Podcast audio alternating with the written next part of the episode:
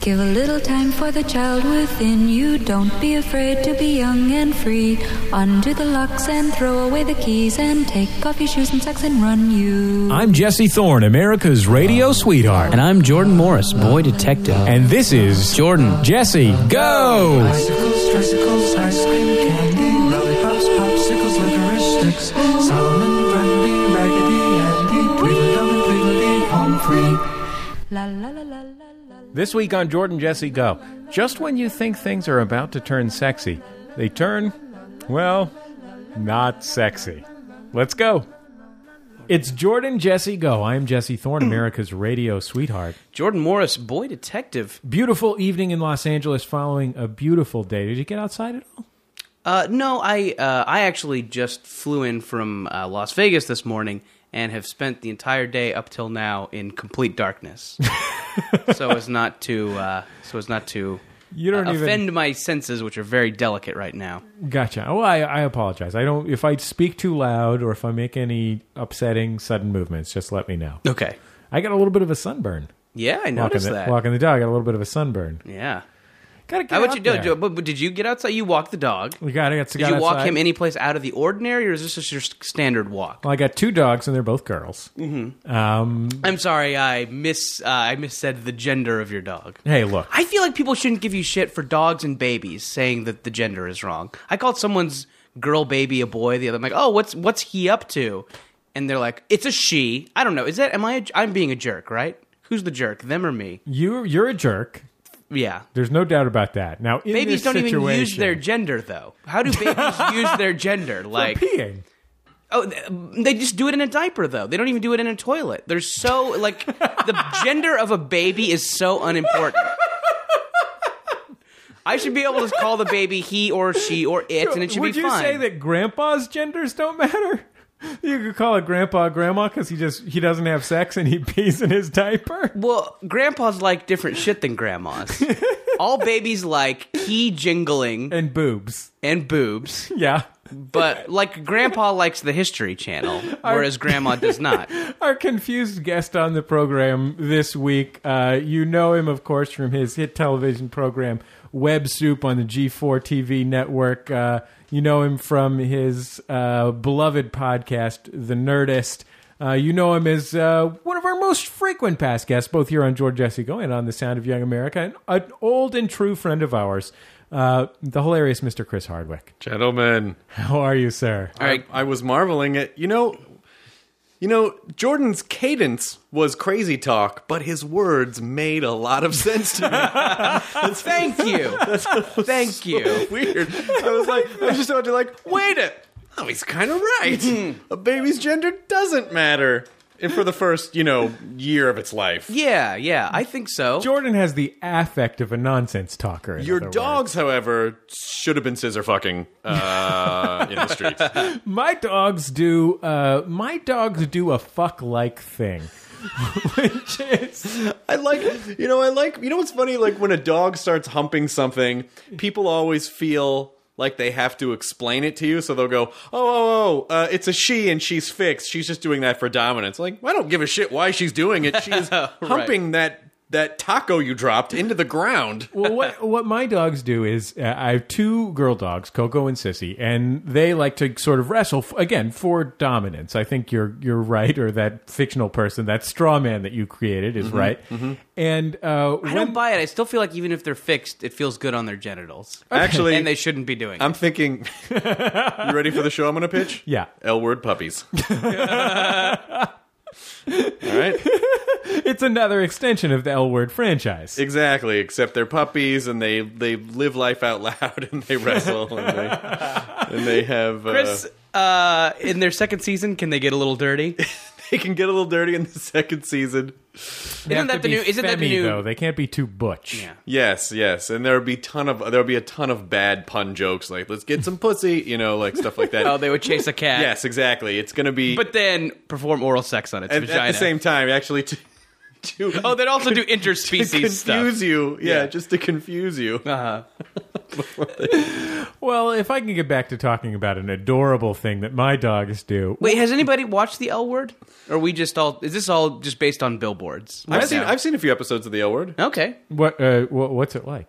Um, well, it's it's you know it's I I don't know. I, it just seemed like a show to me. I didn't really feel one way or the other about it. I was like, oh yeah, that's a pretty, that's a good show. I don't like the Showtime television programs.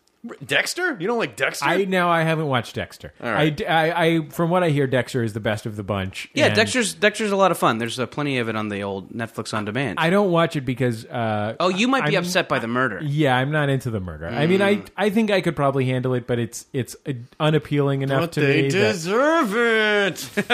yeah. He's a serial killer who kills killers. but there's a certain tone with those programs. I watched a fair. It is amount weird of- that his catchphrase is "Let's get some pussy," though. Yeah, that is weird. but right before he drives a scalpel into someone's, it chest. is straight. But that's I guess every Showtime show. That's I mean, not just, to spoil it for you. sorry. and it's weird that they would have such a gifted actor portray a dog, Yeah. I don't know why he has to especially say. without a costume. Or any I don't know why. I don't know why CGI. he has to cut a line to the middle of someone's sternum and say, "I'm going to fuck your chest, pussy." Like I don't know if that's. I don't know why you have to do that. But that's the thing about a Showtime show that I dislike a little bit, which is I watched a couple of episodes of Nurse Betty because I thought, well, that that Edie Nurse Jackie? Nurse Jackie, there you go, I watched Nurse Betty. the television show King of based the- on. starring Eve Arden in the 1950s. I watched some episodes of Weeds, and I wa- I watched probably too many episodes of Weeds, Mm-hmm. frankly, and I watched some episodes of Nurse Jackie, and I think I watched an episode of The United States of Terra. And I haven't yet brought myself to watch the William H. Macy one because I'm worried because I love William H. Macy so much. Now, Shameless to me was I'd never watch an episode of it either because it just too, looked too much like you know it's it's a problem for and it might be a great show. You know, Yeah. I, I'm I'm an, I'm very nerdy and so I'm very judgmental on things and uh, like the internet is just based on very little information. Like that's Mm. Right. That's what we do. But when I s- when I saw the trailers for Shameless, which they that- is that what- literally tr- raped your brain with on Is that Showtime, why you wrote "fag" on my forehead earlier? no, no, no, no, no, no, no. That's because I was deep inside you at the time, and I was trying, trying to put it off on you, and Gotcha. it was really my problem. Gotcha. It was a whole raft of issues that Yeah, you, exactly. you have yet to deal with. Exactly. So, uh, but all, all, but but what's irritating about a show is when you can see it being pitched in a room in your Hmm. head, where you're like, "This show's gonna be fucking crazy." You think, you know what? You think some of the other shows have dirtbag protagonists? You have not seen Shameless. Everyone's. fu- It's like.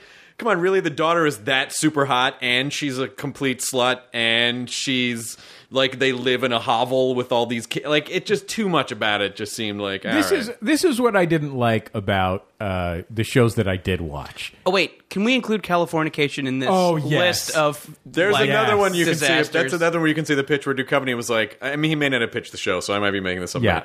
Uh, okay, here's the show. Uh, I'm a very famous writer, and every girl wants to fuck me. Yeah, because there's nothing that like like fucking Sunset Strip L.A. babes love more than a famous writer. Yeah, they Like- love him. They love literary. And it's not like he's going around like Portland fucking girls who work in coffee shops. Like maybe that's reasonable. like maybe you know, but, we were like, talking about Neil Gaiman earlier. He Yeah. could not set foot on the Sunset Strip without being coated in vaginas. Right, exactly. because L.A. ladies love writers. Love them. Yeah, the the the women fucking him in this are prob are the same types of women and probably even some of the same actresses that fuck the entourage guys. Like it's it's like seems like Well, yeah, they they want their vaginas to feel smart, so they put writers in them. Right, sure. Like it's like they fuck the entourage guys, and then and then Hank Moody, the writer. And so I just see I just see the pitch, and then him going, yeah. So I fuck I fuck I fuck all these women, and they're like, which women? All of them. all ev- everyone, Everyone- that appears all of on them. camera. Every single one that comes in the camera. Yeah. I'm I'm gonna fuck her. like Really? maybe there will be a wait there will be a waitress uh, in a scene that I can't fuck immediately just because of time constraints. I will fuck her later in the season. I mean, you Like- can guarantee that if you see if there is a woman on the show, I'm going to be inside of her. You, it doesn't matter. Mm-hmm. Every woman on the show.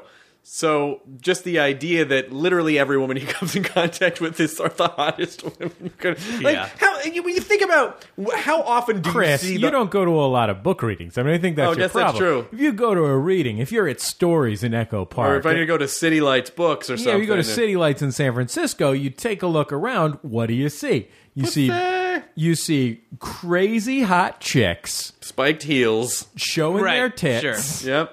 just really low cut. It's like a fucking. It's like a crazy hot. It's like a Def Leppard Just video. popping birth control pills back in nonfiction. yep, they love it. Uh. they love it. there is this thing on these programs, and I watched like well, but because that that Duchovny show came out right after uh, right after the TV set that I loved the Oh, TV great. Yeah, set so right. much. What a movie. And I had just been watching Larry Sanders, uh, uh, w- on which I think I would say uh, David Duchovny's uh, series, uh, his, David Duchovny's recurring guest appearances are maybe the best guest appearances I've ever seen by. Oh, when he was a on Larry guest act- Sanders? yes. Yeah, And he had absolutely. the gay crush on Larry Sanders. Cute- Yes. Yeah, where he would in the really robe funny. and the. But I think Californication, and I'll, I'll I'll justify the logic on this. Californication is Hannah Montana for middle aged men. and, and here's what I mean by Proceed. that. Here's what I mean like that. Um, th- Hannah Montana ushered in a. Uh, a subgenre of television programming that the networks refer to as aspirational. In other words, when little girls watch Hannah Montana, they watch because they want to be Hannah Montana and they aspire to be, oh, I'm a rock star with a secret identity. Same thing with middle aged men. All the middle aged men are like, yeah, yeah, I'm, I can fuck every. Like, yeah, and that's and yeah. and you know what that's and that's a good point and i think something that really speaks to that is that i mean obviously duchovny just acts awful in the show but at the end of every episode his like estranged daughter just gives him the like the arms crossed oh dad i love you anyways look so it's Yeah. like it's like yeah it is for all the divorced dads out there it's like i can but I, i'm not i'm not a deadbeat dad like How dark do you- do you even think- though i vomited in my girlfriend or my daughter's bedroom while i was do you think it's fucking gonna be? Do you someone. think it's gonna be? Su- they're gonna take a super like dark turn where he fucks his daughter, like he gets really drunk and fucks his daughter, and then it just takes this really aw- awfully awkward. I mean, is that any weirder than the weeds turn that it took when she started like fucking the Mexican drug cartel guy? That was such a bizarre. You know, the show started off. It, I mean, it was such a fun concept when it started of It was just like just kind of a fun. wi- you know, widow, Kevin need, widow Nealon needs to kinda make show, money, sure. and then all of a sudden nice, it turns light into this racist. Yes, and then it turns into this insane, like, dr- Yeah. like drug drama. Insane. Okay, so the thing that I don't like about this, I got sucked into the uh, Californication because I wanted to love David Duchovny, Yeah. and I still, I'm still not against David Duchovny because I've loved him in some other things. oh, he's he's hi- I'm clearly hilarious. yeah, and, And he's not bad in that No, poorly no. written shitty show. Like no. he's to doing be fair, I think he does write some of it. the part where he, oh yeah, you, I'm not fucking anyone in this scene. Could I Yeah. just throw that in there? it's what we call the fuck bridge. Chris, I know you're not like a screenwriter. He writes the I- fuck bridge. I- he does I- some fuck punch up. He goes, Later. I added some notes to this script, and the producer just goes, David, you just drew a picture of some tits on it. yeah, yeah, yeah. Well, and, but also that's my cock aiming at them. But the thing that I don't like about them is that they have this. They're casting these marquee actors and uh, and, and so forth in an effort to create uh, to create this veneer of legitimacy. Like they're confusing being for adults with being sophisticated Right. and they they're pitched to you as though they're these compelling character pieces. Yep. But basically they're just they're just softcore pornography. Hmm. Like they're really just like the level of so- comic sophistication on Weeds and oh, I'm going to be honest with you, what's the name of the woman who stars in Weeds? Um. m- Um. Mary Louise Parker. Yes. I almost said Mary Lou Retton. I almost said Mary Elizabeth Mastrantonio. Yeah. Mary Louise uh, Parker is uh, a number one is great on that program. She's a gifted actress and spectacularly beautiful. Um, and Kevin Nealon uh, is very funny on that show, uh, but basically everything else about it is horrible. I feel like the thing that links all the Showtime programs is uh, the most horribly written teenager characters that have ever been on TV. like all the teen, all the teen, they all have like impetuous, dark teenage characters. Duchovny's daughter uh, and all the Weeds kids. Like they might as well say in every scene, "It's time to Twitter my Bieber," because there's just like all these fucking like You know, buzzwords. You're, you know, you're right. That's Yeah, yeah. absolutely true. That seems to absolutely be true. Wow. You know what? I given the fact that um, y- given the fact that I heard the woman who created Weeds uh, saying that she knows how to write black characters because during the writer's strike she played a lot of chess in the park with black people. Unironically, she said that. she said this unironically.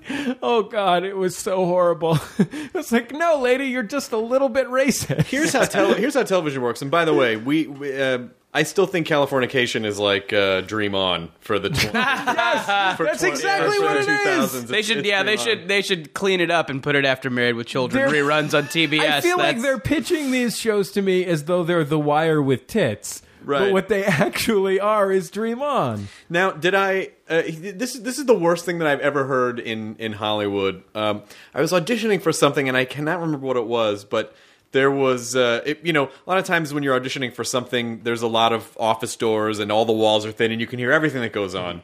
And I heard someone pitching a show in one of the other rooms, and this was completely unironically, and, and he was talking about it was assembling a reality show cast for something, and he goes. Um, yeah, uh, and then one of the other characters is like a fat black woman, but not like a fat black woman from Detroit. That's been done. Like, we need another kind of fat black chick. I was like, first of all, what are you talking about? And Det- a fat, we need a fat black chick, not not from Detroit, because that's been done. That's been it. What? when, but what? Yeah, And then it just made me feel like fat this black is the Tampa. business I. Fat black Tampa. This is the business I work Yeah. in. This It is just- the business I'm in. Jordan, that pitch involves uh, i- involves one of those giant notepads and just flipping back pages. Fat, Black. Tampa. and the word Tampa is inside uh, the uh, the outline of the city of, Tampa, of Florida. Yeah, Florida with a little star on Tampa. Yeah. but there's something uh, there's something where when I watch these programs, I feel like they're trying to trick me.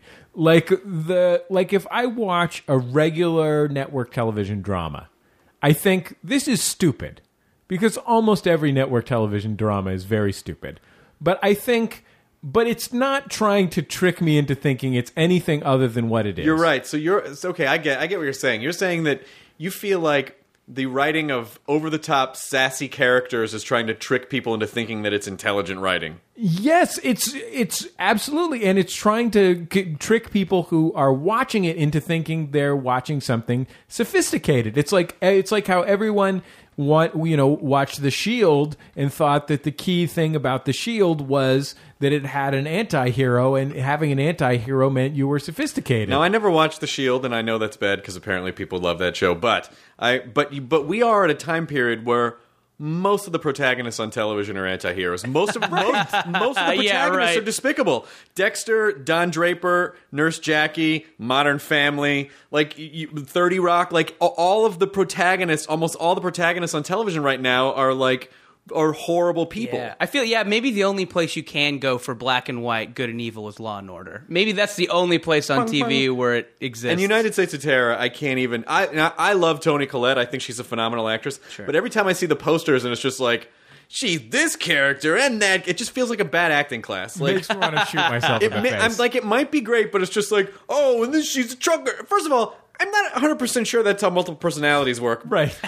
Where th- I, I don't know. I mean, I'm not a psychologist, or I'm not a psychiatrist, so maybe they I do. think in one of them you're friendly Roseanne, and in one of them you're angry Roseanne. That's how I understand it. right. One would be like, I just feel like her characters need to be getting more ridiculous. Like uh, you can just see the billboard. Like one of them, she's in an astronaut suit. Another one, she's in an old timey diving suit. And then- and another one, she's dressed like a zookeeper with a curly mustache, like She's a chef holding some pies. holding a holding a pie and yeah, and a ladle. But there's yeah, I mean there's uh, the all television programs are a little bit dumb. It- You know what it reminds me of is is when I was uh, when I was a kid and I read comic books. I used to enjoy reading the Spider-Man comic books. And uh, I was born in 1981, so just as I was getting to be the egg, coming towards the age of you know, being done with childish things and being sophisticated. It was the early 1990s. And uh, in the late 1980s and early 1990s, comic books were having their like darkness revolution, you know, like Batman Year One and all this kind of stuff. And there was this Todd comic book. McFarlane was involved. Yeah, there's this comic book guy called Lobo, Mm-hmm. and Lobo was a DC comic book character that swore a lot and talked about tits and stuff. Sure. Voiced in the cartoons by Macho Man Randy Savage. Oh, I didn't even know he God- was in there. God rest his soul. I didn't even know he was in cartoons. But uh, it, what what I remember from that time is I remember even then looking at it and thinking it, it being pitched to me as this incredibly like sophisticated adult take on the superhero or whatever. Like, no, this is just a superhero that swears. Well, like, especially especially now. I mean, I- I understand it when it when it's uh, sort of a an, an, an anti movement or a rebellion against the standard fare. But when everyone's doing it, it's like, well, it's not punk rock anymore. Yeah. it's not punk rock anymore. Yeah. On the other hand, I mean, even even your networks that do. I mean, I don't know if you guys have watched the Game of Thrones television program. Yes, I have been watching Game of Thrones, and, and that show too is. I'm 50 50 on like half the time. I'm like, okay, this is a good show. And then it's like the gratuitous two women fingering each other while a guy is narrating to them or something. I'm like, oh, come on. What do you, you know? it- yeah, it's every just yeah, like- I, I I the only thing I know about the program is the the seeing the billboards and then having the sex act that was in the program described to me the next day. That's my only experience is like but it's I mean it sounds like they're pretty crazy sex acts. Well, there's this amazing thing that happened in that show, and I, I like it a lot, actually. I really enjoy it. But um, uh, there's this thing that happened at the beginning where this woman who was a queen of something got sold to this sort of this sort of savage king man. Uh, the savage, by the way, his savage, uh, his savage race is made up of people of all different races, so it's not racist. and also, uh, he wears eyeliner. Yeah, he, he sure does. And um, so she gets sort of sp- essentially sold to him, and uh, then he's he's like raping her a lot, and then. But then, literally within three episodes, she's like all the way on his team. And Oh, as yeah. far as I can tell, the like key turning point is when she learns how to fuck good. like she's like, well, now that I can fuck good, I don't have to worry about getting raped yeah, that's anymore. the that's the lesson. It's just like just learn to enjoy the rape and then And I'm sure, look, I'm sure that there's people in our audience that read the books and it was much more subtly, subtly uh, developed in the books or something. But st- on the television program, which is as far as I'm going to go with this franchise, So your me- your message basically is that if you're just keep raping, and then ultimately that seems to be the message of the show, right? And then she'll Yeah. turn around. well, yeah, it's like a, it's like rape your way to goodwill. Yeah, because now she's eh, completely in love with him. Yeah, she's totally on his side now. Yeah, but then again, she did. Didn't she not come from a relationship where her brother was raping her too? Yeah, I think that's also possible. that her So brother this was woman's, raping her. this woman's, and and br- and surprisingly well adjusted for all the horrible things that have happened to her in her, she's in got her a really, short she's life. got a pretty good attitude. you know, it's all about positive thinking. It's like you know, you could take, you could make lemonades. You could make, uh, you could make rapey lemonades. is that your uh, is that your Bronx uh, motivational speaker character? Yeah, yeah, yeah, yeah, yeah. This guy, it's the character in Game of Thrones. yeah. Oh, yeah. I, he, I, he's got. They got to add that character. Yeah, you just got to keep. Um, he's got to keep at it. And he's always just he's constantly just punching Yeah, a big you're- thing of pizza dough, right? Yeah, he's always punching pizza. Never dough. see the Ah, pizza get made. Yeah, But- he's got acid wash jeans on. Archduke, Archduke Vinny. You're right. I never. I like. I hadn't really thought of it that way, but that's exactly what happens. That is exactly the message. I mean, he literally. He, He's he- raping her, like he in the sexually first- assaults her on a rock. She's crying. in the first like two to three episodes, it's just rape after rape. Yeah. And and somewhat salaciously portrayed rapes as well. And they're like they're uh, they're rapes. Uh, so is rape. The Game of Thrones is rape, right? That's the game. no, I don't think so. Okay. I think the game. I don't know. They haven't showed the game. My best guess is foosball. you think it is? Yeah. Well, I mean, it's hard to say, but I would just. I guess I that's would have more. said. I would have said Chinese checkers. it's more aspirational. But I on my mean, part. aren't all those little men on the foosball table kind of being raped by giant poles? If you True. think about it, well, it's it is going through their sides. yeah. Yeah. So That's true. So what? Oh. It's not near their anuses. there what happens is she she is sexually assaulted Yes. like it's on the spectrum i mean each one is has its own level of rapiness some of them And they are do, sexual They do assault kind of sh- try to shoot it like it's a sexy thing, and you're yeah like, and you're sort of like Ooh, well, he is a i'm savage. not cool with this yeah, He's a where's uh, savage savage who who was who was ravaging this this very Anglo queen? yeah who looks like a 14 year old also Yeah, that's true. And she looks like she's made of egg whites. yes Do they do they have anachronistic sax music? like and then it's a Red Shoe Diary, and Duchovny reads it. Yes. yeah, right. but then but then the what what changes the turning point is she talks to a whore about how to fuck good Yeah. you remember that scene chris That's why she was crying. She didn't feel like she was doing a good job, Jesse. okay It's like she doesn't Sorry. not not because of the rape. So I guess ultimately I'm 50-50 on that show, and so when I see stuff like that, I'm like, okay, I, ugh, please, you know. But then some of the other stuff, like the story stuff, I think is cool. I think they ruin that show with gratuitous rape and sex. Like I think they should just stick to the. Like I love Sean Bean. Sean Bean is fucking Mm-hmm. awesome. And I love all the, you know, I love all the, the politics within each of the families, within each of the, the regions. But What about that mayor guy from The Wire? He's on that show. oh, and Peter looking sneaky and Peter as Dinklage, usual. Peter Dinklage, Yeah, one of the uh, greatest actors ever. Uh, he's certainly the greatest actor I've ever seen at the Los Feliz Goodwill before. Really? Yeah, isn't that cool? That's awesome. Yeah, that's like my only celebrity sighting since Did I someone, lived in Los did Angeles. Mm-hmm. someone try to buy him for 12 bucks at the Goodwill? No. I was on a plane with Kristen Wiig this weekend. Ah. Oh, not Kristen Wiig, Kristen Bell. Sorry. Ah, Still- still cool. Yeah, right. Did you talk to her? You may have even topped it. I don't know. That's pretty much the top two. Yeah, yeah. That's the um oh and my uh my my coworker um was behind her uh in the um in the security line and they made her take a bottle of suntan lotion out of her bag and Smeared on Kristen Bell. yeah, yeah. Uh, and and uh, so she she took it out. She before she threw it away, she put some on her hands. And she turned around to my buddy. and She's like, "You want some of this?" oh, that was pretty funny. Was this flying back from Vegas? Uh, this was flying to Vegas. Like to Vegas. Yeah. Ah, jeez. Anyway, I it's it's that it's it's the trick element I think that bothers me. Kind of be the thing you are, but on the other hand, I have to say I do enjoy nudity in television programs. I'm not going to sit here and tell you I don't. If there's going to be some, I, I enjoy when they throw in a little nudity. Yep. I I'm think, trying it's, to- I think it's the one thing the Golden Girls sorely lacked. it's a little bit, of, a little bit of Blanche Dubois, uh, Blanche Devereaux. Yeah. Was that the first instance of the catchphrase "Let's get some pussy"? I think so. Was that the first time that ever appeared on TV? Yes. Yeah, I- I'm pretty sure it was Dorothy. I just want to get my Yeah. TV history correct. We'll be back in just a second on Jordan Jesse Go. La la la la la la la la la la.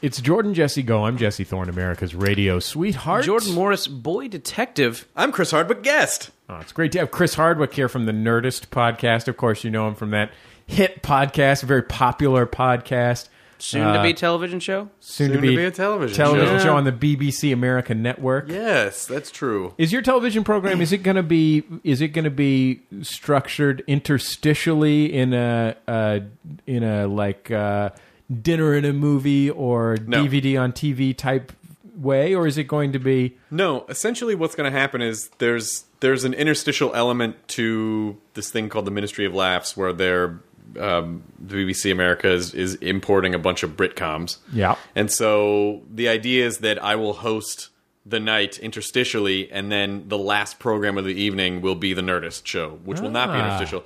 And it will be as much, you know, uh, so like if we have a guest whoever whoever the guest is, if you know, like they will sit with us for the entire show, um, and then uh, you'll actually get to hear the full audio as an as as a po- as an audio podcast. You'll get the Ah. full interview as an audio podcast, Hmm. and then you know we'll still do you know we'll still it'll still be a television show, and there'll be an audience, and you know we'll have a correspondent and. And uh, and that sort of thing. So it, it'll it'll have television elements that we can then pull out and then release the full audio um, on as a podcast. Oh, That sounds fun. This is fun. a, they haven't. This is uh, one of their first American productions, is it? It not? might be their first, yeah. They, they have a they have like an American news show. I think. Do I they? feel like they have an American based news program? I might be making that. I might be making that up. Jordan, You're making it up. Gotcha. Sorry. I don't See, get to that's be I'm brave. just here to clarify. I've been Thanks. watching. A, I've been watching a lot of English Antiques Roadshow lately. Yeah, sounds like Well, it. here's the thing. I've wa- I there's only one Antiques Roadshow per week. They have from real America. antiques over there too. I know. I was just watching one. It Is was this like some- old ladies with swords? Like, is that the? ma- like, That's the, the Norman invasion. that's the subtitle of it. And all the old ladies, by the way, are old ladies from Monty Python sketches, as demonstrated Old ladies by with swords Chris is a Hardwick. fetish site. I'm, I'm it's gotta be. positive. It's gotta be. Please, if you have any printed material, uh, please send it to us for this plug. there are some confuse there are some confusing things about the English Antiques Roadshow because in some ways the American show is a better show. I mean, they're definitely more committed to building the drama of each segment and telling the history Mm-hmm. associated with each segment. So I guess maybe it's like better segment produced or something like that. I don't know who's in, who's in charge of those things, but you notice on the Antiques Roadshow from England that they uh, that they rarely remember to like build it up. So like, oh, what did you pay? What's it worth? Here's the big reveal. Um, but uh, number one, uh, the host is so much better than Mark L. Wahlberg. Uh, the host of the American Antiques Roadshow, and as I have said before on this program, the world's worst Mark Wahlberg. Now, what, why do you hate, why do you hate Mark Wa- L. Wahlberg so much? because why is he even hosting that show? He's so has to. disinterested. He's so disinterested in everything that's going on. Well, it's a popular show. He must be uh, doing something right.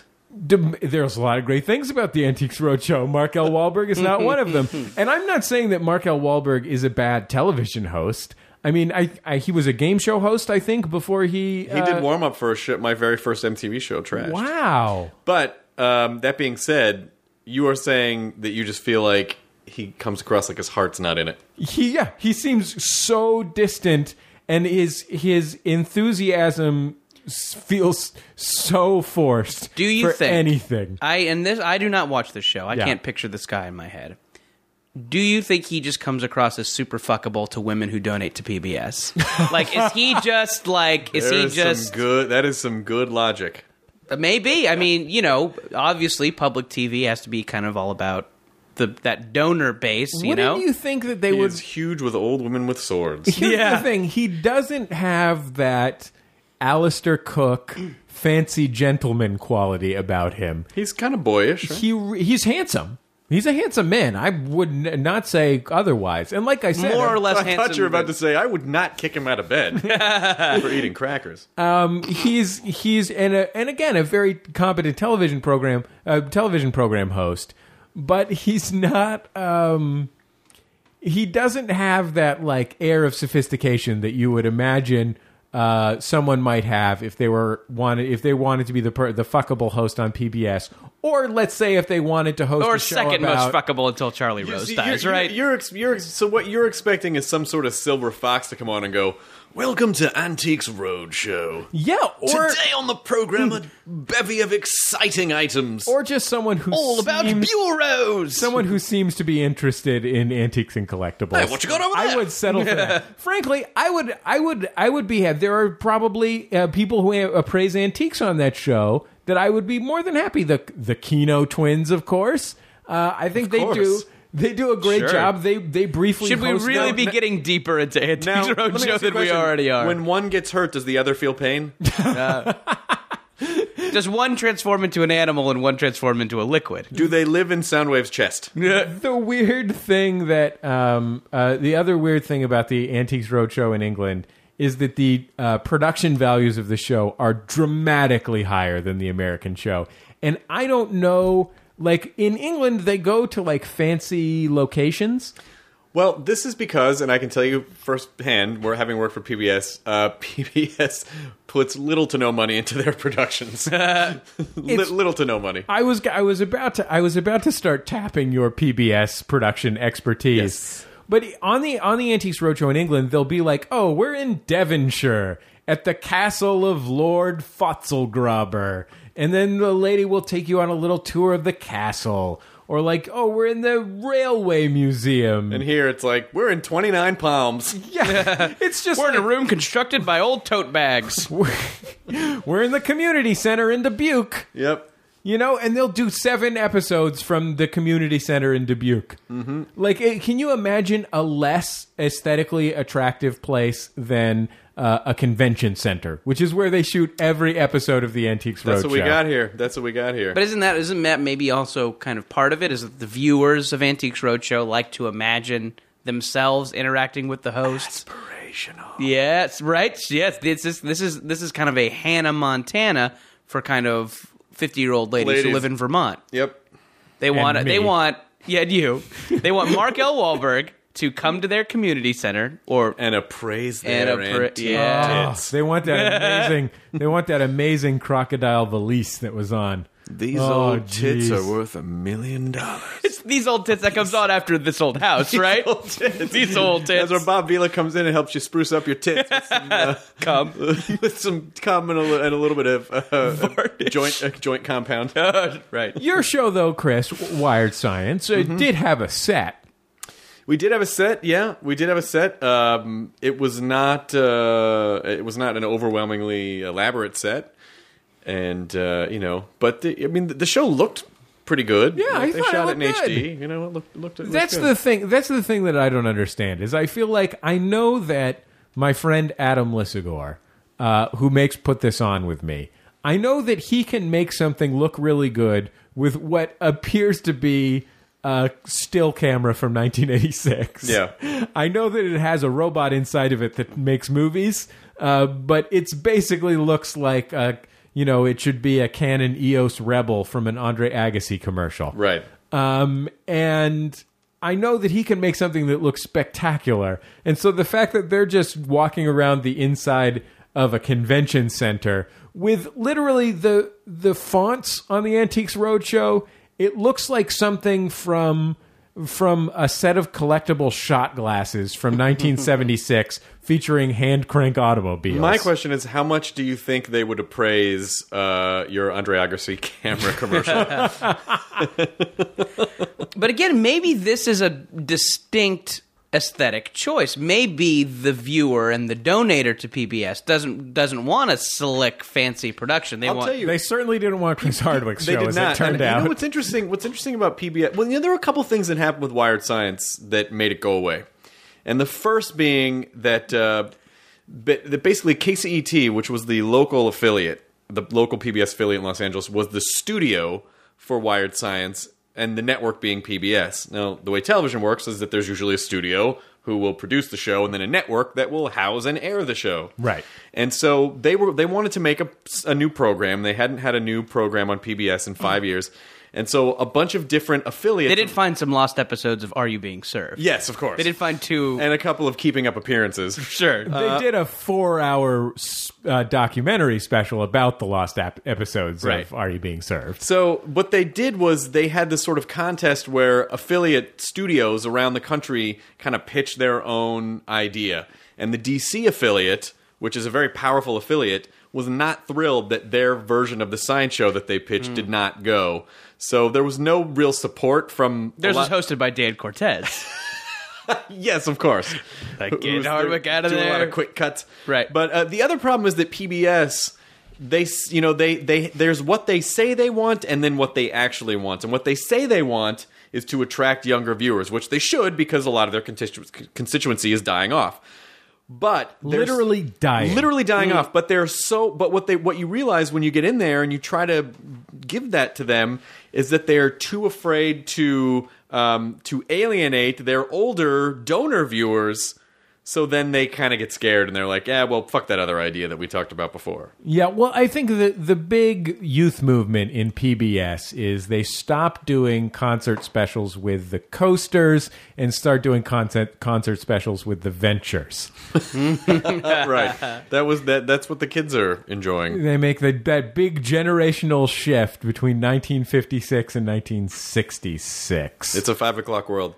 But I, I think, uh, I, I mean, otherwise, I don't really have any complaints about working on the Wired Science Show. I became friends with all the Wired people. I started writing for the magazine. It was It was a fun. good show, I got too. to interview. I got to interview Craig Venter, which was really awesome, and a lot of really great.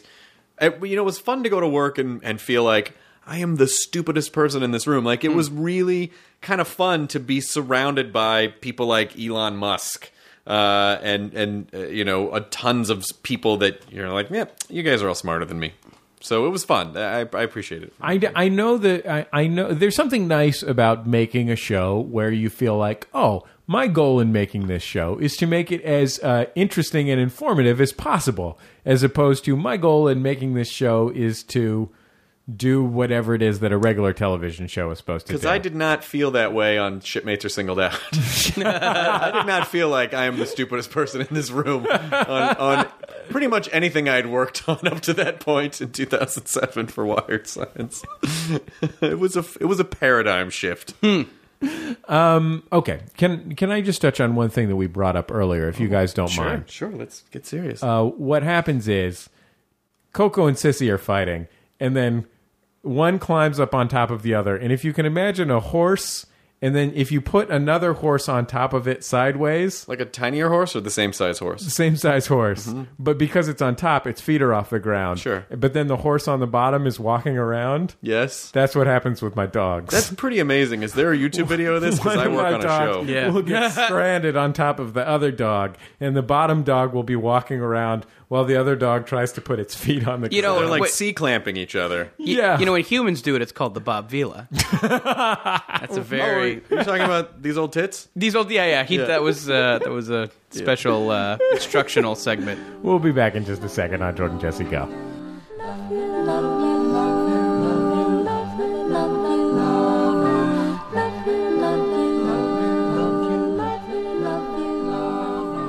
It's Jordan Jesse Go. I'm Jesse Thorne, America's radio sweetheart. Jordan Morris, boy detective.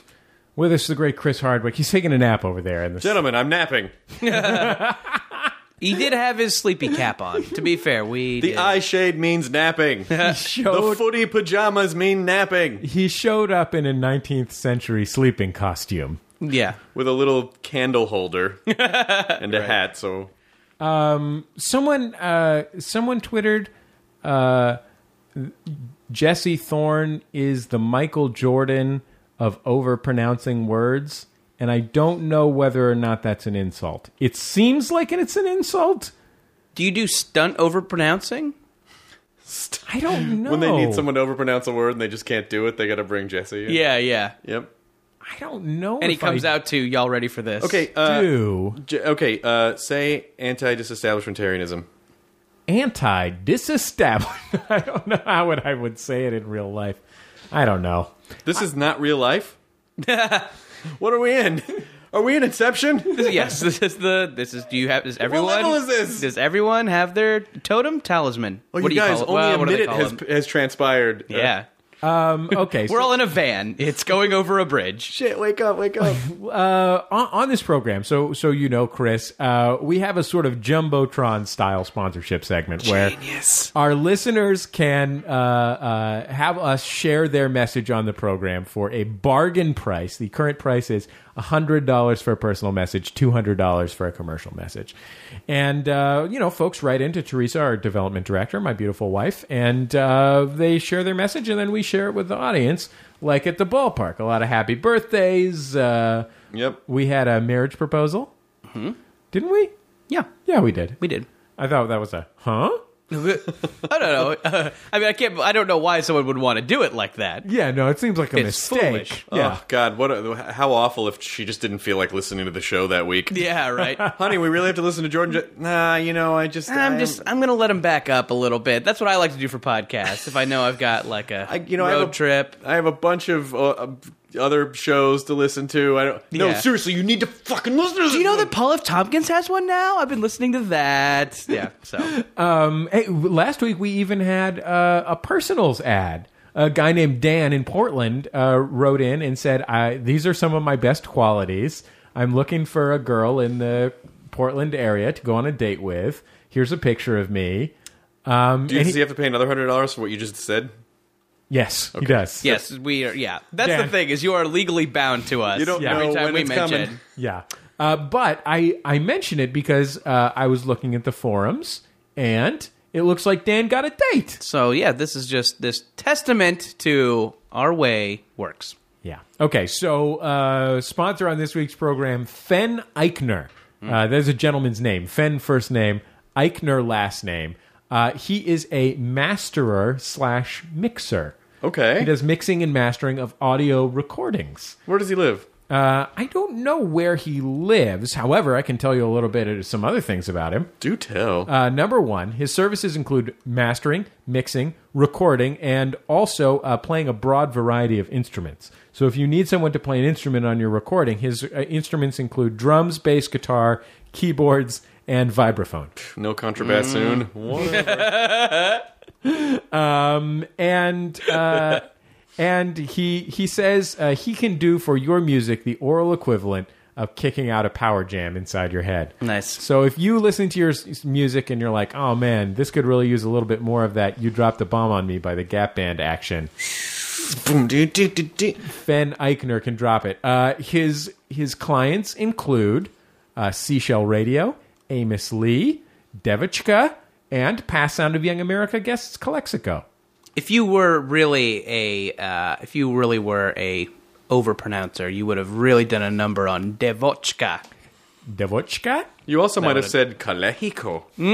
Calexico. Well, I, I want to know where this Eichner guy lives because uh, we have some other podcasts we're launching in the Nerdist family that need audio engineers slash producers. Yeah, well, go to. Vibraphone. Uh, here's here's the deal. He says his his rates are really reasonable relative to industry standards, and he is totally willing to hook up Jordan Jesse Go listeners. Um, he says, in fact, specifically that if you tell him that you heard about this on Jordan Jesse Go, he will quote hook your shit way up, unquote.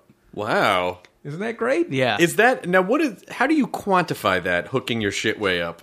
oh, that's just a bump of cocaine. Okay. The price is not different. No, he just Oh, The price is when you the come same. into the office, he just lays one out. It gives you a little blow. Um, uh, but I, I, if I don't know if people are, I don't know if people who are listening are indie rock fans, but those are very legit Sure. bands. I mean, those are major national acts that he's w- worked with and for.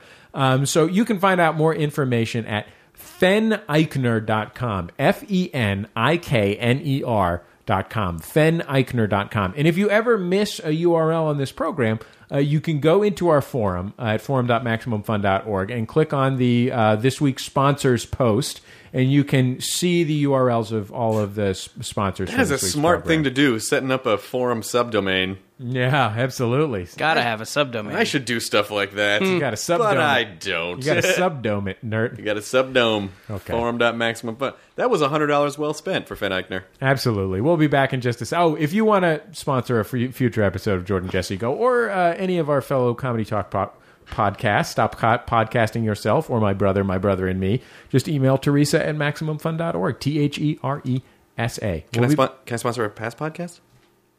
Um, yes, but only if you have a time machine.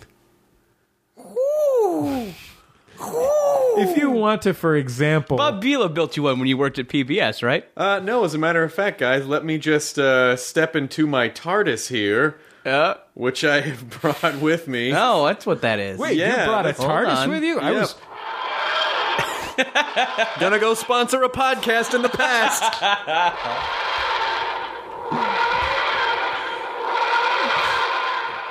lasts so long.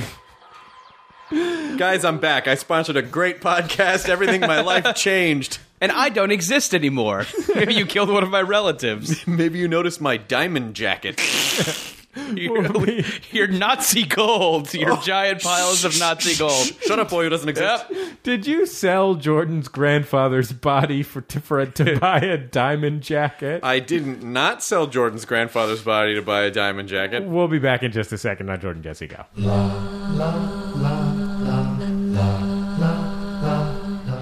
It's Jordan Jesse Go. I'm Jesse Thorne, America's radio sweetheart. Jordan Morris, boy detective. Chris Hardwick, guest human. you are nearing a per- completely prone position. Almost. I'm I'm gonna start planking on your show. in a second. I'm gonna flip over and plank. Chris. I saw. I, I was not aware of, of this planking phenomenon until yesterday. I saw a picture of it on the internet. This is where a Taiwanese girl uh, goes in front of a landmark and has a photograph taken of herself lying face down on the ground, completely straight, as though she was a board. Yeah, pl- planking has been around for about 14 years. Oh, what, Really? What is it? Like, what? Why do it? I guess. I don't know. I think it's like the same kind of thing of you know, some people have a stuffed animal and they send it around the world and like, Oh, right. here's Sure, my sure. here's you know here's Timmy the goose in front of the Eiffel Tower. you Yeah, know, I yeah, think it's yeah. just it's just a meme. It's just a cultural meme, and the uh, and I I planked uh, George Takei Wow. on you my seen- website. I, Jordan- I I was doing a talk show with him, and I just planked him, and I was like, well, I'll plank you, and I planked him. Have you seen a picture of a someone who's planking? Yes. It's amazing. It looks amazing. That's why it's so cool. It is it is a it is the it is so bizarre and compelling to look at. Well, I think part of the challenge is planking on things that look like you shouldn't be able to, like like defying gravity or planking on things that that there's a that there's an actual physics explanation for why your body is bouncing, but it probably but you think well intuitively that shouldn't work. Uh, but that but people do get hurt planking. Yeah. They do. Guy died planking. 'Cause he People planked people in a are building. playing a dangerous game, I guess is what you're Planking is the dangerous. most dangerous game. Yep. Boy, that's man. They- the- it Hunting is. man for sport. Okay. recently on uh, Jordan Jesse Go, we have been playing these calls from people telling us about times that their parents revealed something completely insane about their lives before they were born, um, about their their parents' lives before the children were born. Um, I was sort of inspired by the many many revelations of this type that I have had in my life, the ones that led me to become a square as an adult, um, and there have been some really magical ones. One was this guy who called in recently and said his fa- he found out his father was a member of a frat that after he pledged it he found out may or may not have been a front for the KKK. Oh my lord! Uh, Well, first of all, Kappa Kappa Kappa is a big giveaway. right. I think that's exactly what I said at the time. And apparently, uh, Brian Fernandez, who's been screening our calls, uh, uh, Brian tells me that there is a call with some clarification on this issue. So Okay. uh, l- let's take a listen. Uh, hey again, Jordan Jesse Go. This is Josh. Um, I was the one who called last week with the story about my dad accidentally joining the Klan.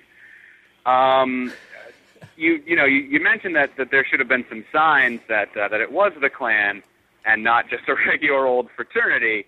Um, according to my dad, there was there was really n- nothing uh, until the parties, and then all mm, maybe not all of the parties, but many of the parties had uh, like the, the they weren't mixers because you're not going to have any mixing with other frats when you're the Klan. Um, there were no a lot mixing. of discussions about which races at the on the campus they weren't particularly fond of, and uh, it was uh, you went there for law God. school, so there were a lot of Jewish students. So um, yeah, there's that. I hope that helps in any way. Uh, just you know, side note. Uh, I guess it's kind of pertinent. The clan I joined was a co-ed gay and lesbian fraternity who also accepted straight members because they had to, and that's how I got in. I snuck in on a technicality. So um, thanks, and uh, have another good show. Like I said last week. Bye. I love the idea of, oh, I accidentally joined the clan today. Yeah, oh boy, yeah. Fell right into that one. Take, taking off the taking off your overcoat, putting it on the coat hanger, taking off your hat. Martha, you're not going to believe what I did I've had today. a I've had a bear of a day. Listen, I'm just a neat freak. I've never seen sheets so white. I don't know what they put in their laundry. Right. I think Is it Maybe at- biz or Maybe just when they talked about Clorox? the Grand Dragon, he might have thought it was a D&D thing. yes. I think that uh, I think that it's it's interesting that uh, the logistics of planning a mixer when mixing is one of the core things you're against. That's true. Oh. No, I mean, but you know, but I guess to them, you know, it's all relative. Like to them, mixing with some, you know someone whose heritage is from Northern Ireland and someone whose heritage is from Wales. I guess to them, that is you know out there and Yeah. tolerant. That's pretty outlandish. You're really going out on the edge there. Sure. Um, okay, we we got we got a couple more of these revelations calls this week. Hey, uh, JJ, uh, this is Jesse from Louisiana. Uh, I know you guys are probably winding down on the uh, parental revelations, but after listening to the others, I had to share mine. Uh, after my dad had told me the stories about him going to work at the nuclear power plant on LSD, I kind of braced myself to expect anything. But out of nowhere, this Bart on Simpson? uh, New Year's Eve last year, he got a little intoxicated and told me about my sister that I had never heard about ever. Oh. Apparently, he got some girl pregnant uh, about 30 years ago and uh, convinced her to convince her boyfriend that it was his. After a couple of weeks had passed and I'd had time to reflect on this, I then told him I'd be really interested in meeting her if he actually knew where she was. He then informed me that he didn't know that that was something that would be so important to me. If he had, then he would have told me about my other three additional brothers that I had also never heard about. See what fucking get So, you? to date, I've never met them. But man, that was a mind fuck. I think the main concern with this situation, you could accidentally fuck your sister. like that. I mean, I guess there's always a chance you could do it, but I or mean that. brother, depending on what. yeah, no, I fraternity mean you this snuck guy. into. Yeah, this guy. Uh, depending on depending on his orientation, I mean, he could just be. that that that that game is called worse and worser. so you find out a horrible thing, and then just sort of casually afterwards, like, oh yeah, yeah, and there were actually three others. Wh- wh- What? So like, literally trying to wrap his mind around this one. yeah. Uh, have you have you ever met? You know your uncle uh, uh, Momar. sure. okay, w- one more here. Hello, Jordan and Jesse and guest. Um, That's me. I have a story about my mother growing up that uh, was the topic that's still going on and, and making me laugh. And this reminded me of a time when I was a child. I am 40 years old now, and I was probably like uh, eight. And my sister, who's younger than me, found a hairbrush in my mom's drawer and was combing her doll's hair with it. And she was excited because she found this new brush, and it was big, and it was, uh, you know, perfect for combing her doll's hair. And then uh, my mom gets home, and uh, just her face, uh, she lit up. She's very, she was, uh, she got very mad, and uh, I thought she was going to kill my sister. I don't know what was going on. Uh, until she took the brush away from my sister, and the handle was a giant black cock. Um, Oh, that was scary. And then my sister was handling it all day, which made me kind of laugh. Um, that was very funny and uh, scary. I don't know where she got it. I'm from a, I'm from Nebraska. Uh, this is pre-internet. I have Seems no catalog. idea where you'd find something like that. Um, and I don't- I really kind of don't want to know why my mother would have something like that. Still, so thought you uh, might enjoy that. Uh, love the. Sh- ladies like to have orgasms, like men like to have orgasms. Yeah, is this just a dual use dildo? I'm confused. I or guess- is it just a like a I novelty guess it just brush? comes. I think it would. You'd buy it at the hairbrush store, and it would say hairbrush, and then in parentheses underneath with a handle that just so happens to be shaped like a big black cock. That is a lot of words to put on the front of a box. well, I mean, It just so happens. Shaped like a If big you- black It's cock. not unprecedented. If you think of, I can't believe it's not butter. I'll that's tell, you, a I'll very tell you where that long thing name wouldn't have for a gone over product. was that other guy's dad's fraternity. yeah, yeah. That would not have gone over there. That would not have gone over there. But what, what's amazing to me is that they've taken the time to sort of give an ethnicity to this hairbrush dildo. Well, what's surprising to me is that the mom would get so mad.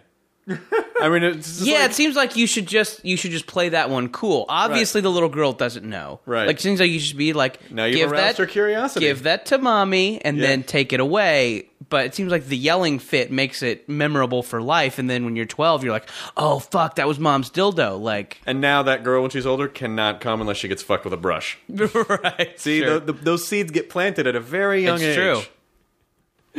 We'll be back in just a second on Jordan Jesse Go.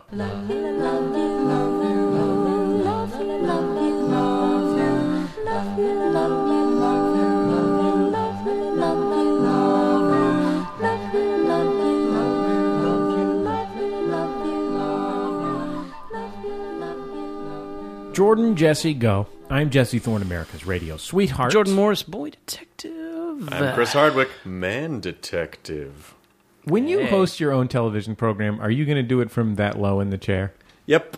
Slouch hosting is what I call my new. Uh, it's sort of for the kids who are like, oh, I want, I want kids. It's, it's me trying to connect with the younger generation. I don't want them to think I give a shit too Yeah. much. You want to give him some straight so I talk. slouch, I slouch down as far as I can go until it uh, compacts Mm. my coccyx uh, and uh, and lets everyone know like that guy is really This guy can ta- cool because look how he can slouch host. Chris Hardwick's Straight Talk with Teens. You know the the problem is the, the chair that I'm in is a very uh, is a very old and beautiful wooden chair. Yes, and made the- by my granduncle Phil. Okay, well the the uh, the little support uh, beams back here Yeah. were digging into my back, so I slouched. Oh, I'm sorry. That's okay.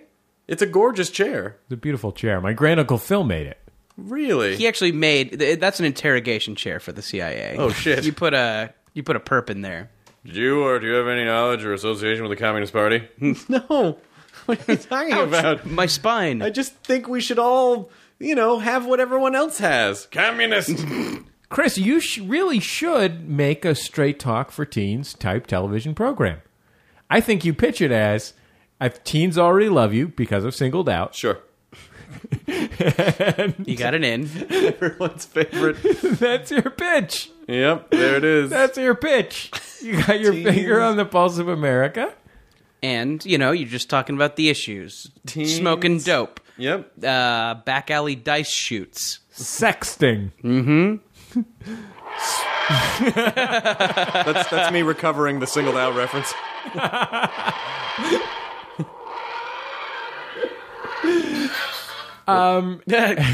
As you probably know, Chris, uh, on Jordan Jesse Go, we ask listeners to call in when something momentous happens to them for the Momentous Occasions segment.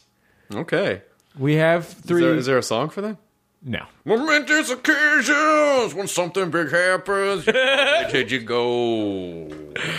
There is now. Yeah. Musical I could use your little comedian Chris vibraphone. Hardwick. Momentous occasions. Shit's going down. Yeah. Fen Eichner, get on that for us. Yeah. Can you put some vibraphone on that? yeah, right. Put That's- some cool vibes on there. Mm-hmm. um, we have a couple of momentous occasions this week. Let's go to the tape. Hi, I'm calling in my very first momentous occasion. My name is Angie, and I'm calling from St. Louis Park, Minnesota, which is a suburb of Minneapolis. I'm a fairly new listener, and I was listening to the podcast while cleaning out my closet, which is located on the second level of my home. And I sort of thought I heard some sirens. Um, it's been raining all day, so I came downstairs, turned on the TV. Sure enough, there's a bunch of warnings for tornadoes and thunderstorms and things, but it's sort of north of my area. But uh, now this evening, as I was making dinner and watching the news recap of all of the crazy storms that were going off, I just learned that there was indeed a tornado that touched down in my neighborhood at 2:11 p.m., which was about the time that I was listening to Jordan Jesse go in my second level um, of my home in the closet. so thank goodness I didn't get carried away with the tornado. Um, but that is my momentous occasion for you.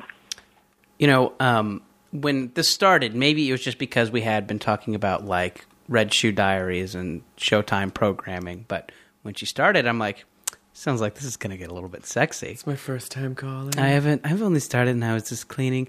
And then when she talked about tornadoes, I felt bad about how tor- turned on I was kind of in the beginning. Anyways, I lost my pants. Sure. You know, Jordan, you and I are both California natives. Chris Hardwick, of course, is from Memphis, Tennessee, or and environs. Mm-hmm. Um, that was pretty good Chris Hardwick knowledge I just busted That's not out bad. there. That's not bad. Deep Hardwick. Um, uh, we're both native Californians. We've both been through terrifying earthquakes. Sure.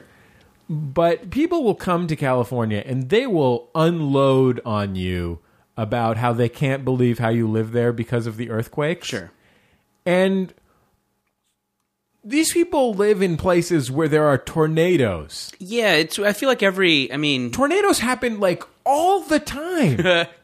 Yeah. like every year there's a new tornado. Yeah, or several. Yes. like all the time tornadoes. Like it's like a earthquake is something you figure is going to happen eventually.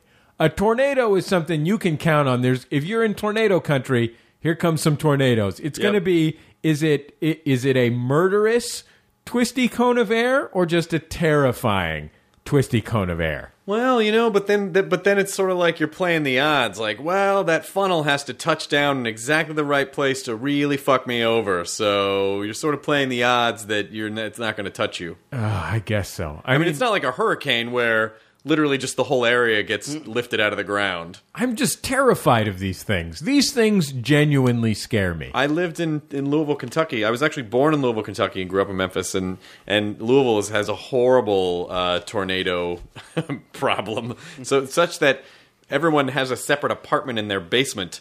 And you, when there's a tornado, you open all the windows in the house to, you know, to depressurize it, I guess. When the, tornado- and then you go down to your house basement and When you, you said- live there. When you said tornado problem, it sounded a little bit racist. It was. There's a little It bit of a tornado. sounded like the tornado problem was that they had started busing poor students to the rich side Mm. They've, of they've town. started. They've started. Bu- they've started bussing darker tornadoes into the whiter tornado neighborhoods. I thought maybe minorities were riding in the tornado to the nicer parts, like it picked them up. All right, well, in the they can go to tenements. school here, but uh, we're not picking them up. You're going to have to use the weather. Right, you're gonna use your weather machine. Sorry.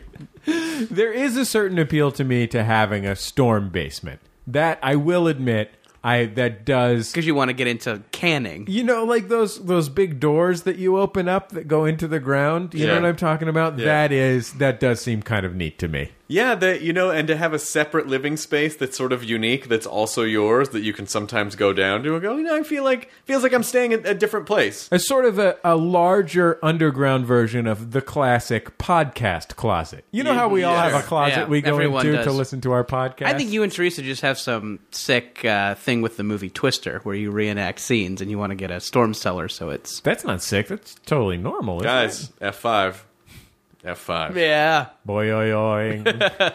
Helen Hunt. Boy, yo, yoing. Was that a boner Hey, Jordan, popping? Jesse, go. I yeah. um, recently heard about your podcast from a friend of mine and listened to it for the first time today.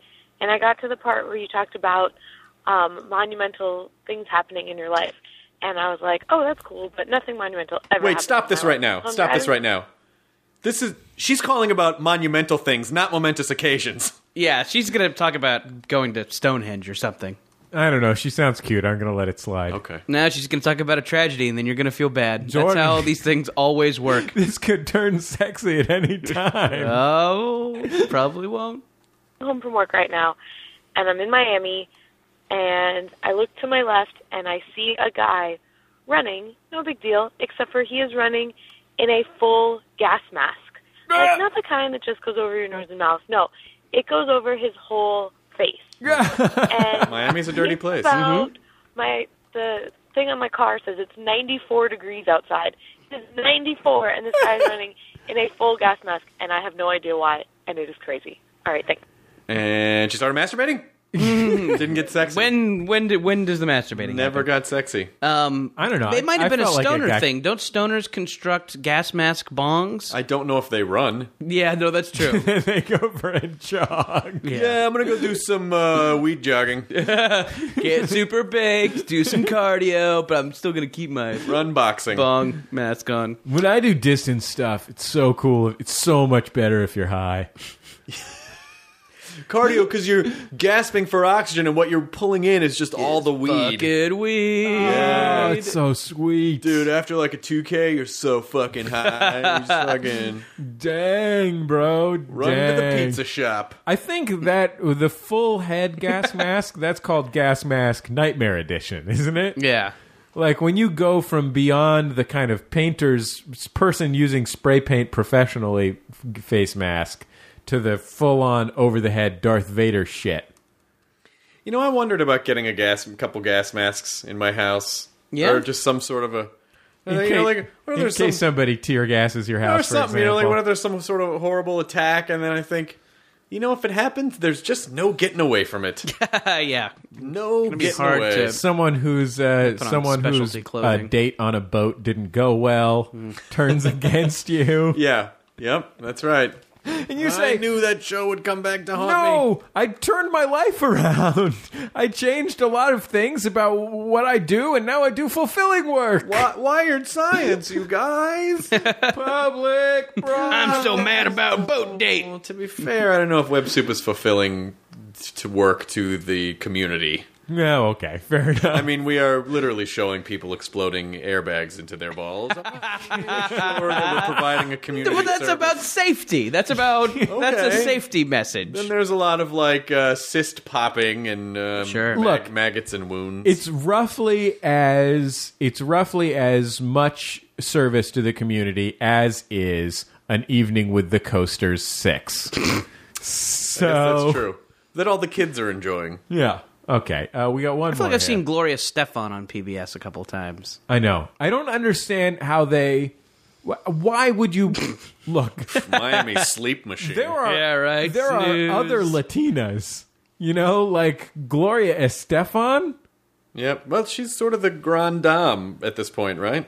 of Latinas. I guess so. Do you think the gay Latina Latino community. men love Gloria Stefan? Like, Still, yeah, and I'm gonna say, would you categorize her as Latina because she's Cuban? Uh, well, I, I think PBS does. Okay. PBS is definitely. She might get involved in one of those complicated Cuban e- ide- ethnic identity, ethnic slash political identity issues, where she's like a light skinned Cuban that was a member of the ruling class And before the revolution we could cast came. her as and- anything. It's like how you could cast an Italian guy as a as an Arab Right, or sure. a Spaniard or like whatever. Right. And actually, in the PBS special, she does play a Spaniard. to white people, foreign is just foreign. She wears Yeah. a full bolero outfit. Yeah, there's there's there's there's three foreigns to Yeah. white people. It's like there's Spanish types, there's uh, Asians, and then uh, Europeans. Yeah. and that's it. and Borat. Uh, And Borat. It's funny that it's funny that ethnic issues came up once again, given the given the content of this last uh, momentous occasion. Okay. Hi, Jordan. Hi, Jesse. Hi, Go. Um, I'm calling with a momentous occasion. This is Sarah in Boston. Mm-hmm. Um, I'm a college student and I'm home for the summer. Um, and I Oh, live in a coastal town in Massachusetts. Uh, it's pretty And I much as had to get a lofty girl as roommate. You can get. Um, and so I went to this. Uh, I just want to say this is about to turn dark, and I don't. I, I Oh, feel are like you, I just, want to are put you a little saving me room from in making here. okay? You know I wanna what? You put can a little- hear. Yes, you're right. You can hear the trepidation in Yeah. her voice. Like something is about to. Yeah. Not, not be cool. Okay, here we go.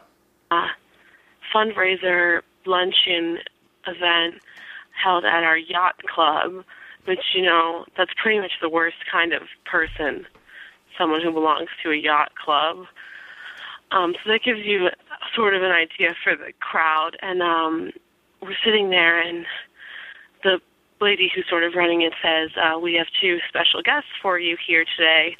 Um, President Barack Obama and Osama bin Laden, and I'm skeptical because Mm. I, to my knowledge, She's skeptical because number one, One of them is dead. I mean, look, she didn't see the body; they buried it in the ocean. Maybe there was something Yeah, sure. fishy pretty going sure on. Obama has in his rider that he's not going to appear with Bin Laden. But I don't know. I haven't seen it. Who booked these? Maybe if they said Obama and Mitt Romney, Yeah, Okay. it would be unlikely but possible. That'd be kind of fun too. Okay, so do we want to? Do we want to? Speculate. Do we want to? Make, I still think there's going to be some hot lesbo action. I'm, I'm holding out. why are you holding on to that? I just want there to be. so you think she's that they're, they're they're introducing Bin Laden and Obama, and Yeah. then two ladies are going to come out and, and and go down on each other? I think she'll be so disgusted at the whatever racist thing they're about to do that she'll leave and then discover a side of herself that Here- she never knew existed. Here's what I'm here's what I'm guessing. Here's what I'm guessing. My speculation is that it, there's going to be a severely racist interpretation of these two people, like to the extent that maybe one of the yacht club members might be in blackface. okay. Osama bin Laden recently died, so um, I'm already thinking this is going to be a little iffy. And She's smart. sure enough, out comes what is clearly an old white man dressed in traditional Arab garb with a fake beard, and then another clearly old white man in a suit and blackface. Yay! They just stand there waving to us, Oh, and Hardwick, I slam didn't dunk. know what to do. It was one of the most jarring experiences of my life. Now let me oh my god! let me say yeah, that. Wait, pretty wait. momentous. I was pretty speechless when that happened. Um, my town kind of out racist itself on that one. It's a pretty big accomplishment for them. So, yeah, thought that was momentous. Uh, I love the show. Talk to you later. Bye. So to be fair, bro, Obama's half black, so So that's He's mixed race, You so know, it's um, you know- mixed black, mixed face. And I just want to make it clear that I did not say yes because I thought it was awesome. I I was celebrating the fact that sure I predicted you guessed it. this No, that horrible, was I was horrible- impressed too that you were able. It to. is shocking to me that that still happens. Yeah. Shocking to me. Here's what I'm curious. What was the content of the presentation? Did they just come out and wave and everyone laughed? Did they have banter? Was there a song? Like, what do you do? Like, I mean, I get that you can, like, create these offensive outfits, but did they plan a little like, presentation? is it like a They were law school follies show? Now, in their, Right. in their little writer's room at the yacht club, they were like, it's just going to be hilarious enough to have them there. They're not going to have to say anything. yeah, you know, shake some hands. we don't want to gild the lily.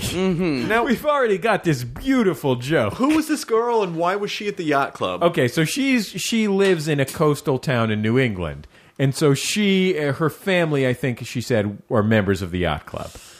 She's against yacht clubs. Oh, I want She to see made a that YouTube clear. video of this. There- Anyway. yeah, there might not be. yeah, I know. Oh, Sure, my God. Probably not a real tech savvy That's crowd. shocking. I told you, Fucking shocking. I told you things things take a turn for the non-sexy Jordan. yeah. Yeah, who's a little sexy? We'll be back in just a second on Jordan Jesse Go.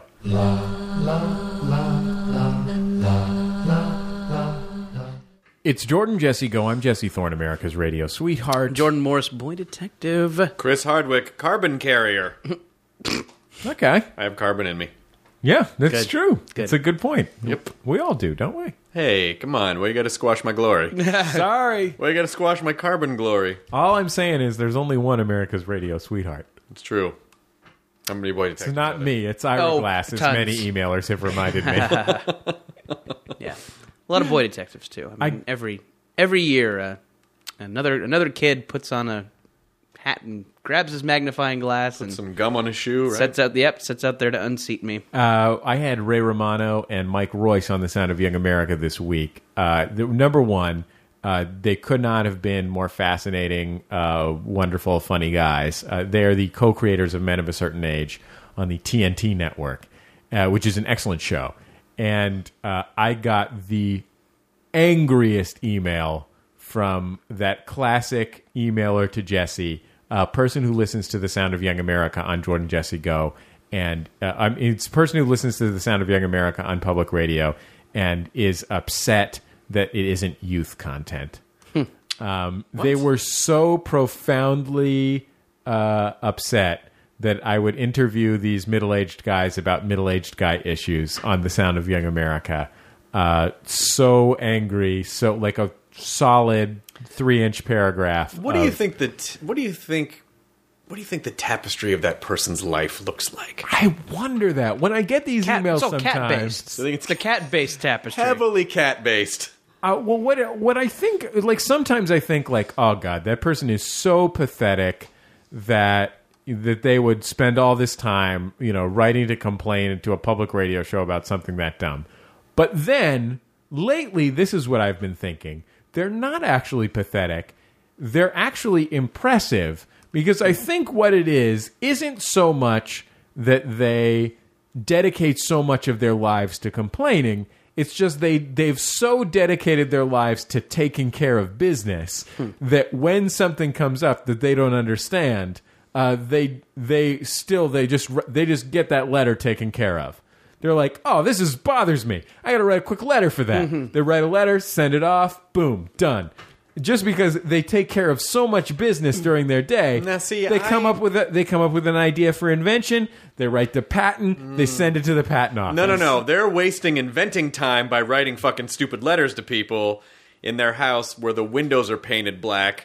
And Anne Ramsey is in the other room going, Owen, get my ear medicine. like they, that is that is what their life that is what their life looks like.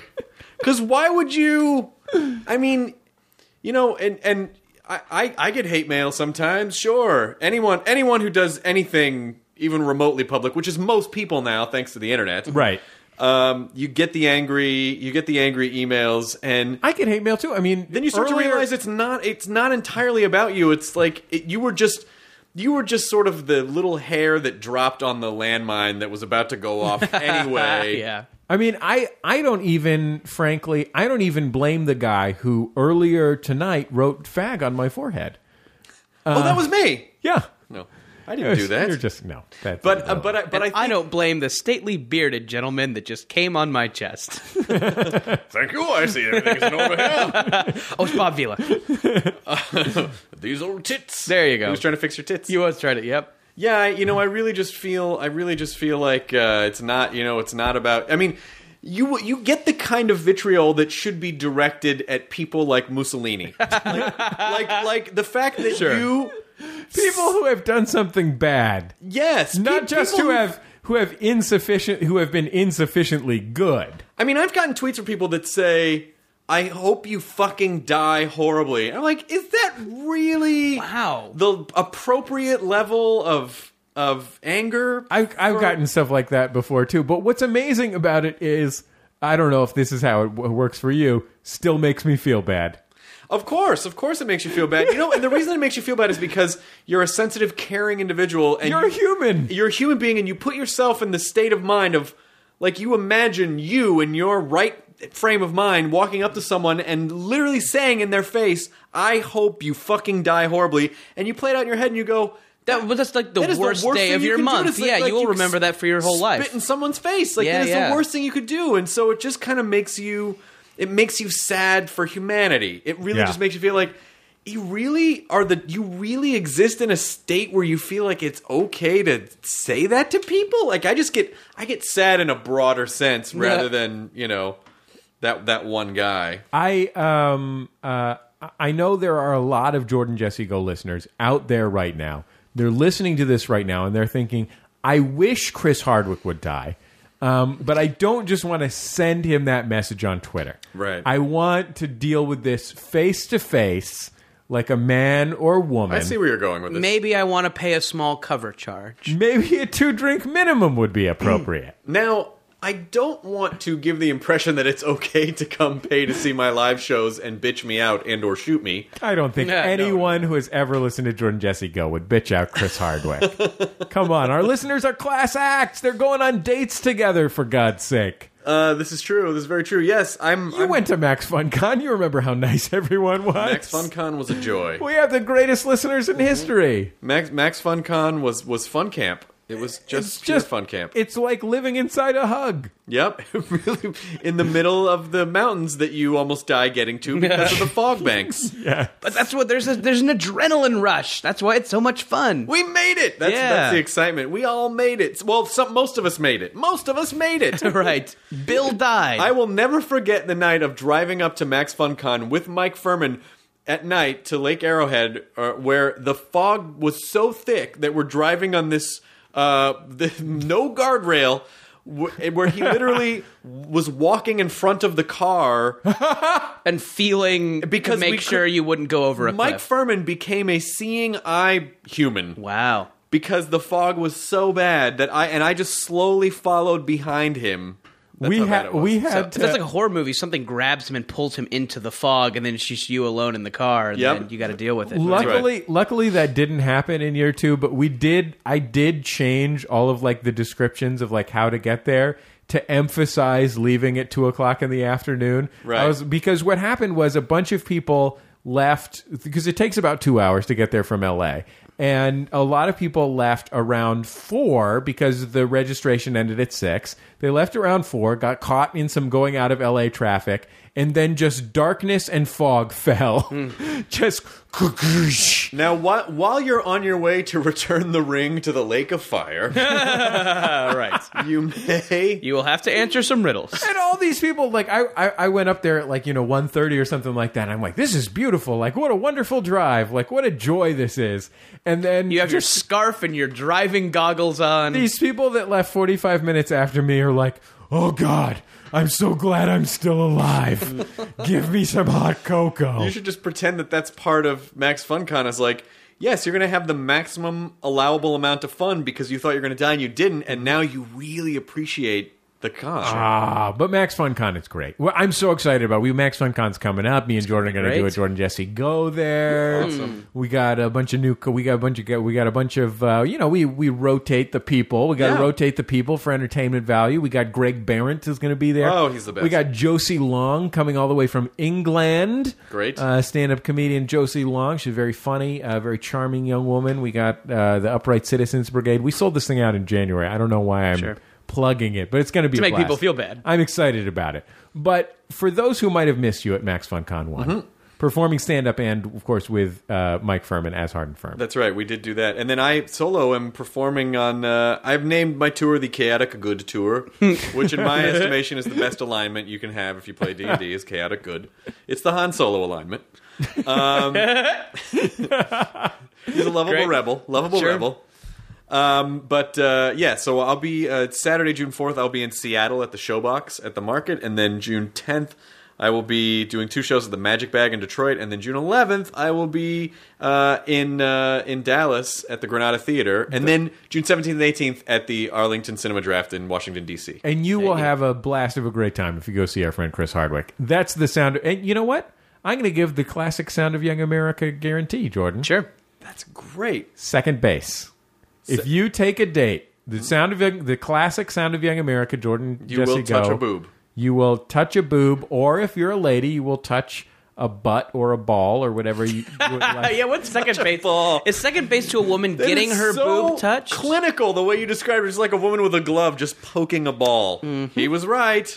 I got my ball. Po- I'm gonna make T-shirts say I got my ball poked at Chris Hardwick. I want I want ladies, give us a call at 206-9844-FUN. Give us a good solid ladies definition of what second base is. I think for it's you. having your boob touched. No, but he's saying the reverse. Like if a lady Yeah, gets to I second mean, base with a no, guy. no, no, I know, but I think- I think ladies it's- do it like to have their boobs touched. It feels nice for a lady, but it's not the same. It's not like a thing you're doing. Yeah, but I think when you have your when you're touching a genital, that's that's getting into third. I mean, Right. I think I think I just think that What about a butt? In- Does a lady like Yeah, to but touch guy, a guy, guy's guys butt? don't really have a lot of se- other sensitive, sexy parts. I mean, Right. You know, other than other than that business. Sure. So maybe so. what about their butts? Well, I don't know. I don't, know. Yeah. I still think I think it's just when a boob is touched. That is second base base for both parties. You're rounding those bases together. It's not a Te- separate thing. testicles are dick, dick tits. That's true. Up, maybe you're right. Okay, it's touching the balls. So there's that. Um. Oh gosh, if you want to call in with a momentous occasion, like the time you listen, occasion, someone put on blackface. something awful has happened, and I got a load of it with my eyes. Osama and Obama, momentous occasions. White people are the worst type of people. Stay away from yacht clubs. Um, 206-984-4FUN is the number to call. We'll be back next week with a hopefully less vulgar edition. Was this particularly vulgar for uh, a, a, a JJG? Uh, J- Jordan Jesse Go is a vulgar program. I'm not going to try and sell it to you as Heidi. Weird. Uh, but uh, I think this was notably vulgar. Up there. I mean, there was I a- feel bad. I feel like that's my. Influence. There was a lot No, of- that's Showtime. That's sh- all Yeah. the Showtime TV network. That's what started us talking about all this. I blame nonsense. Showtime. I blame premium cable. Okay. All right. Well, I'm. I'm. It was an honor, and I also apologize for filthing up your uh, Jordan Jesse Go podcast. Nah, people love it. Chris Hardwick's uh, significantly less filthy podcast is called The Nerdist. You can find it online at nerdist.com, and soon you'll be able to see it on television, BBC America. Yes. Uh, in the meantime, you can watch some episodes of the hit program Web Soup on the G4 television network. If you don't have DirecTV, Um, can't watch my own fucking show. to be fair, you Mm. Maybe we'll watch. There's a lot of college basketball though. You could get. Yeah. Um, uh, you can watch. I mean, let's be honest. If you just watch a television show, the odds are Chris Hardwick's hosting it. I mean, it's possible that Dave Holmes is hosting it, but probably Between the Chris two of them, Hardwick. between the two of them. I've discovered that I'm very similar to Ryan Seacrest, but with more nerds and less money. I, I you think don't I- use a helicopter to go from one job to another. No, I actually wrote on Twitter that I was going to start calling myself C Crest. and C Crest tweeted back at me, "I'll parse code any day with you," and I was like, "Wow, Oh, way to dang. go C Crest!" I, was very impressed. I was in this I like fast that guy. Fast Company magazine list of the 100 most creative people in business, and uh, I was going to act like it was not a ranking until I saw that I was because I was like number 77 or Yep. something like that. But S- Ryan Seacrest was number like 81, and uh, so I was like, oh yeah, it's a ranking. Yeah, they're gonna lord it over. That's pretty awesome. They asked me to submit for that, and so I sent them a song that I made, a- a, fa- a fake inspirational song, and I guess they didn't like it because I didn't. a fake '80s inspirational song called "Go For It." Um, okay, we'll be back next week on Jordan Jesse Go. Here comes the kick because we're in Inception.